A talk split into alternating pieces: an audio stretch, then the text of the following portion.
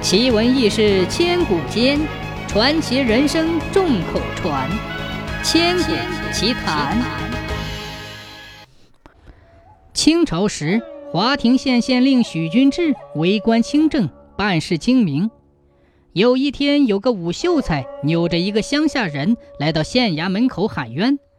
许君志传令升堂，片刻功夫，弄清了来龙去脉。原来。乡下人一早进城挑大粪，因为早晨雾气浓，看不清前面是否有人。他挑着粪，一边走一边喊：“请当心，让让路！”唯恐撞上个泼皮无赖。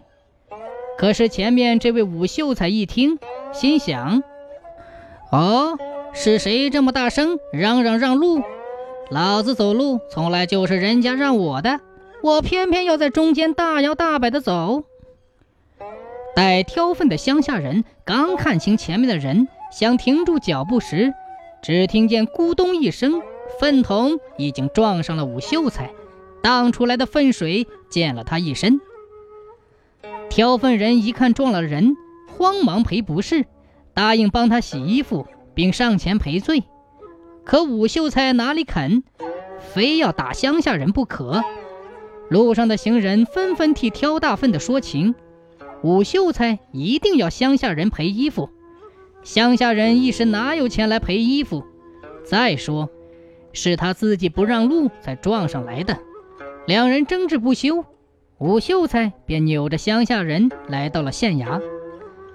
许君志一听，明明是武秀才不肯让路才撞上去的，人家已经答应帮他洗衣服，他还无休无止地缠着人家。又要打人，又要赔衣服，真是蛮不讲理。今天本县令就要杀杀你这个武秀才的威风！突然，许君志把惊堂木一拍，对着乡下人说：“哼，大胆！一个乡下佬居然把大粪溅到了秀才身上，现在你给秀才赔一百个响头赔罪。”说着，叫武秀才坐在下堂的一边。这下子，武秀才更得意忘形了。心想：哈哈，连县官也奉承我。越想越得意，翘起二郎腿，拽着眼看乡下人给他磕头。许君志见武秀才那种得意的样子，看在眼里，火在心里，一言不发。当乡下人磕头磕到七十多个时，只听惊堂木一拍，许县令突然叫了一个“停”字。大家都用惊诧的眼光看着县老爷。只见许君志对着武秀才慢悠悠地问道：“哎，你是文秀才还是武秀才啊？”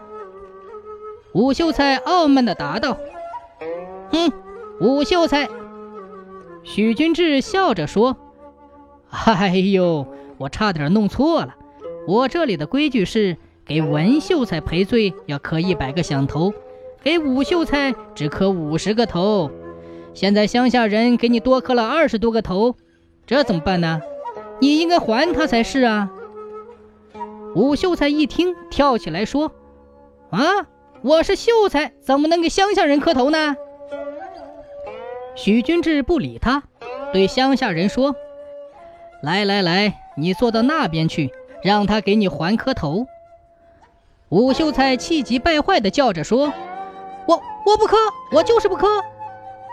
许君志惊堂木一拍，说：“来人呐，这位武秀才不磕头，你们帮帮他。”旁边走出四个彪形大汉，不顾武秀才的挣扎，反剪着他的双臂，一直磕了二十多个头，把他的额头撞得青一块紫一块。武秀才痛得哇哇直嚎，捂着头逃离了大堂。从此，华亭县的武秀才再也不敢横行霸道，欺负老百姓了。